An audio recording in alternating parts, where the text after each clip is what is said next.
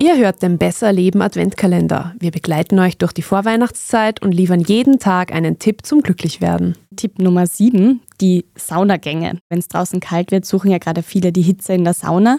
Und Warum Schwitzen so gesund ist und ob wir wirklich Giftstoffe ausschwitzen können, haben wir uns in einer Folge angeschaut vor ein paar Monaten. Wie geht man jetzt aber richtig in die Sauna? Also ganz wichtig ist nicht zu hungrig, aber auch nicht mit zu vollem Magen, dafür mit ausreichend Wasser versorgt und ja nicht alkoholisiert. Also ich erinnere mich noch aus der Folge die Todesfälle, die in der Sauna zustande kommen, die waren wirklich, weil die Personen Alkohol getrunken haben vorher. Also ein gutes Saunaprogramm schaut so aus, dass man dann sich vorher abduscht und gründlich abtrocknet, denn mit trockener Haut schwitzt man schneller.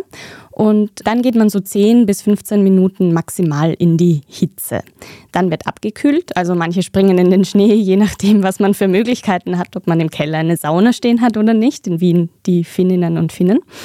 Aber die meisten nutzen wohl so einen Kneipschlauch. Das ist so wie so ein abgeschnittener Gartenschlauch. Martin, hast du es, glaube ich, bezeichnet. Und ja, wer hohen Blutdruck hat, sollte dann natürlich nicht zu schnell ins eisige Wasser, weil das kann Komplikationen geben. Und was mir am meisten hängen geblieben ist, ist, die Ruhepause sollte genauso sein wie der Saunagang und gehört auch dazu. Also den bitte nicht spritzen und insgesamt maximal drei Saunagänge bei 90 Grad Celsius. Bei niedrigen Temperaturen kann man auch länger rein.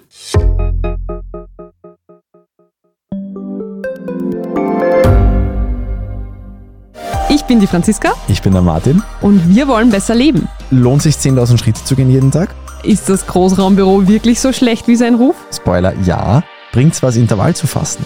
Wir fragen die, die es wirklich wissen und probieren es auch gleich selber aus bei Besser Leben. Jeden Donnerstag eine neue Folge.